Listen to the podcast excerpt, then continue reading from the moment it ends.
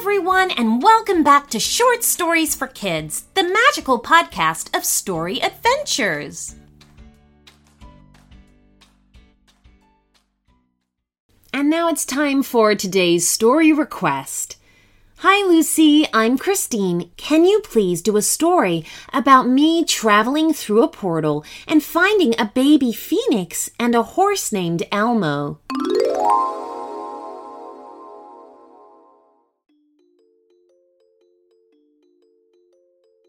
Okay, I'll be off then. Thank you for a lovely afternoon. I'll see you tonight, Christine said, hugging her friend and heading off. And remember the cake for the birthday party. Otherwise, your mother will get mad again, her friend called after her. Huh, as if I could forget something so important, Christine thought to herself as she strolled leisurely home. Suddenly, she stopped, as if rooted to the spot.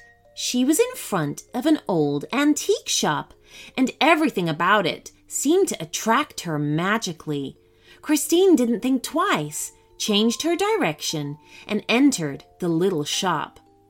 Welcome to Ali Baba's Den of Thieves, the best place for antiques of all kind. The shop assistant said, a little bored, and immediately turned his attention back to his newspaper. Hello, thank you very much, Christine replied. What on earth am I doing here? Where is this strange feeling coming from? She muttered as she walked through the narrow corridors filled with dusty jars and sculptures. Suddenly, she stopped in front of an inconspicuous shelf.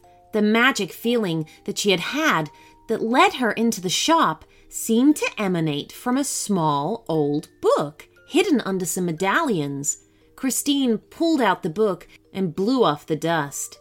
Ashes of the Phoenix. She read the title quietly and then opened the book. There were no letters on one page, only a picture of a shimmering bluish portal. Hmm, there's something special about this portal, Christine whispered and ran her fingers over it. At that moment, she suddenly felt her fingers being sucked into the book and the rest of her body with them. All at once, her eyes went black. what was that all about? Am I dreaming? gasped Christine as she slowly rose from the floor. Only then did she look around. Ooh, I hope I'm dreaming, she added in horror as she realized she was inside a huge dungeon. This is not a dream, Christine. I have called you here because I need your help. A magical voice suddenly rang out. Christine whirled around, startled. It took her a moment to make out the source of the voice. You? You're the phoenix? The phoenix from the book I just read? She asked, staring at the majestic creature. The little phoenix was sitting in a narrow cage, suspended about three meters above the ground. Yes, exactly, and I need your help. My name is Sura. My friend Elmo and I are in great danger, he said, looking pleadingly at Christine with his big eyes. Why in danger? Who has imprisoned you here? And who's Elmo? And why can't you free yourself? The book said you had extremely strong magical powers, Christine asked, struggling to sort out the thoughts in her head. Elmo is a friend of mine, and he's also imprisoned here. We were taken by the evil ruler, Abaddon. He wants to use my powers for himself. I'm very weak at the moment because I've only just recently risen from the ashes. That's why I'm so small, and the cage prevents me from using my remaining power, the baby phoenix explained. An evil ruler? But I'm just a normal girl. I don't think I'm the right one to help you, Christine said fearfully. Yes, it takes courage above all to free us.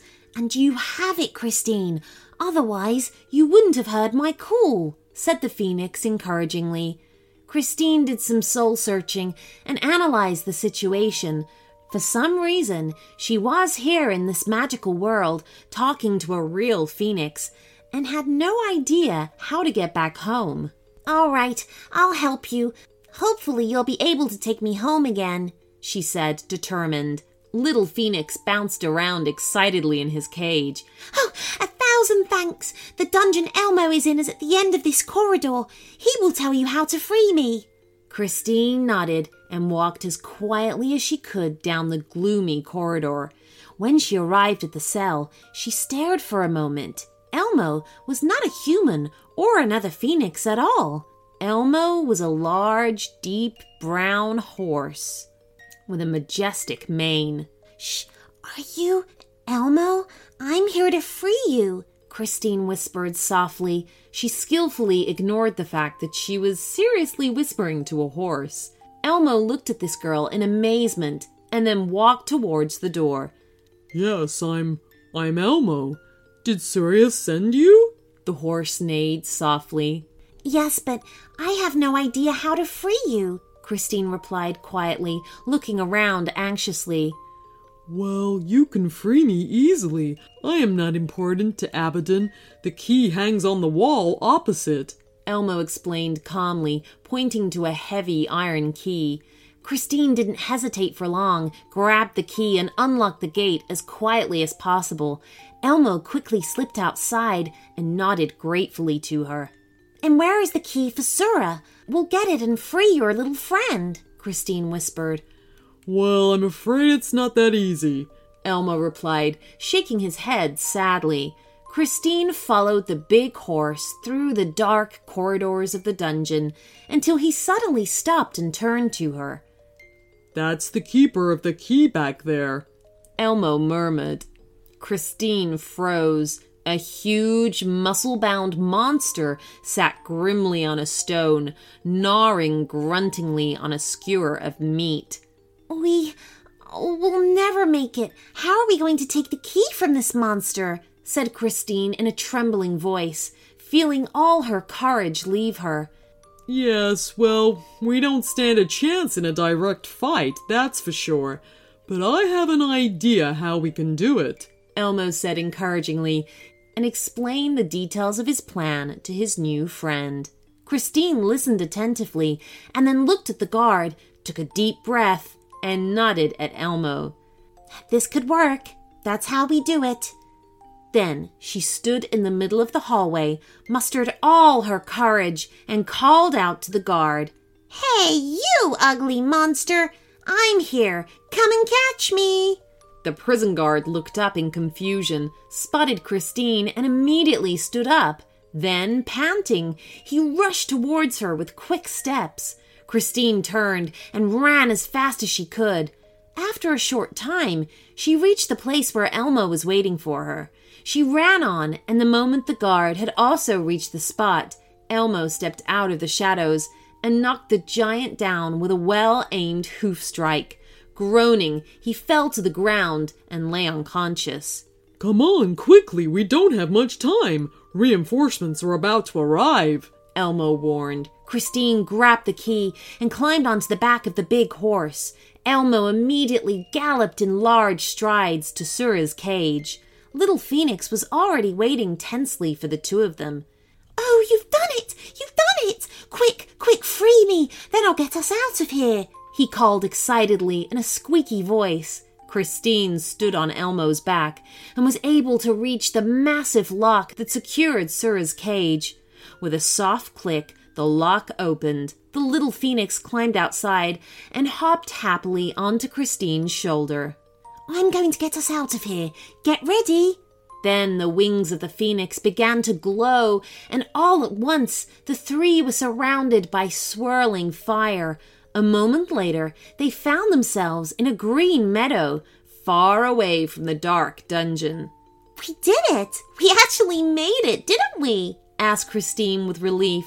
Sura nodded happily at her. Yes, but we couldn't have done it without your help. We are forever indebted to you, he said, smiling at her.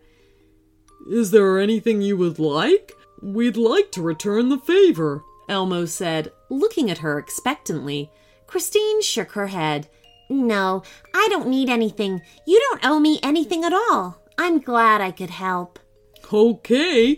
Well, you can visit any time. Just use the book that brought you here, Elmo explained. At that moment, Christine looked at her watch. Oh no, it's almost six o'clock, and I haven't baked the cake yet, she exclaimed, startled.